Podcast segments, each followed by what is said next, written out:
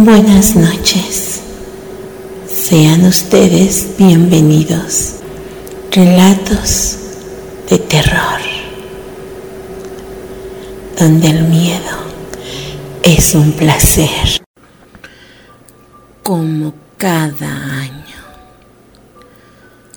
Un año más. Todo sigue igual. Es Nochebuena y preparo la cena.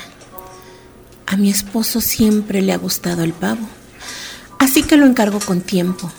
No puede faltar. Crema de cebolla con tres quesos, pasta a la mantequilla, puré de manzana, papas asadas, bollos recién horneados, pastel de frutos secos bañado en jarabe de licor, galletitas glaseadas. La casa huele estupenda como cada año. El árbol no es muy grande esta vez, tampoco es natural. He decidido comprar uno artificial, blanco, como ese que me gustaba tanto cuando era niña y lo observaba en la tienda donde mis padres hacían las compras navideñas. Como cada año.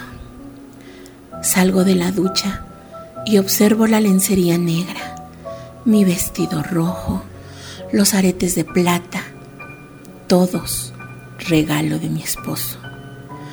Comienzo a vestirme, después me maquillo para estar lista antes de que él llegue, como cada año.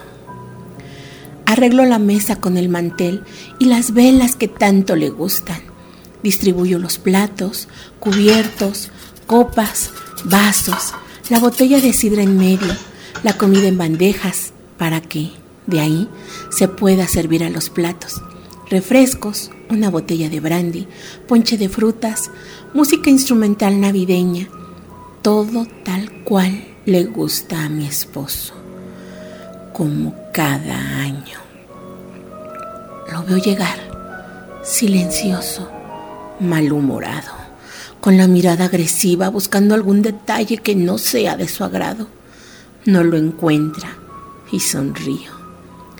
Se siente en el lado contrario en donde me encuentro y desde ahí me mira silencioso como desde hace cinco años. Cinco años ya que algo cambió. No hubo golpes. Los insultos y humillaciones no tuvieron lugar en esta casa.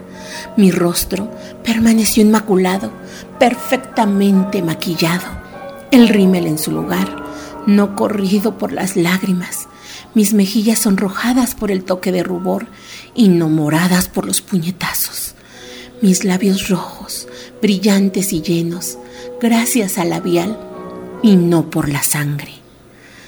Cinco años atrás no fue como todos los años. Ese día, esa cena navideña, la sangre no estaba en mi rostro, ni en mi cuerpo. La sangre estaba en su cabeza, brotando por el orificio que dejó el picahielo cuando lo retiré de su cráneo, solo para volverlo a clavar una y otra vez. Hace cinco años no fue como todos los años. Hace cinco años maté a mi esposo. Lo enterré en el jardín. Fue un logro. Mi maquillaje y vestido permanecieron limpios y perfectos.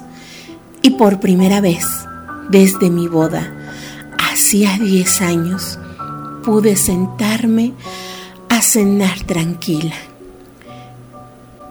Estaba cortando el pavo cuando vi que entró, mirando con furia.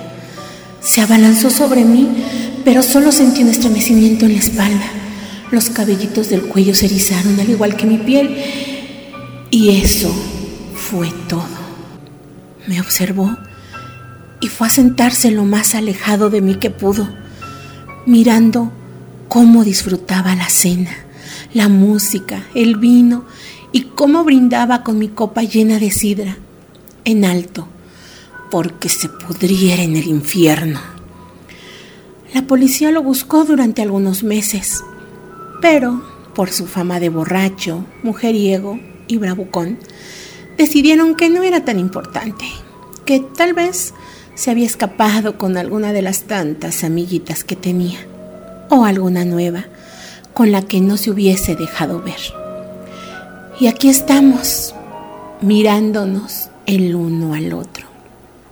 Yo, feliz, bella, radiante, deleitándome con la exquisita cena, sintiendo el ponche caliente resbalando por mi garganta, saboreando un trozo de pastel, sintiendo las burbujas de la sidra cosquillando mi lengua y paladar. Después de hacer el brindis, ¿qué hago? Como cada año. Ese brindis donde mi único deseo es que los gusanos sigan tragando cada centímetro de los restos de mi esposo, mientras su fantasma, espíritu, esencia, lo que sea, me observa y escucha sentado frente a mí, como cada año, desde hace cinco. Y así llegamos al final de este relato. Es de mi autoría, de mi puño y letra. Ahora apaguen la luz, cierren los ojos y sueñen. Sueñen qué es lo que les gustaría cambiar para que no sea como cada año. Besitos.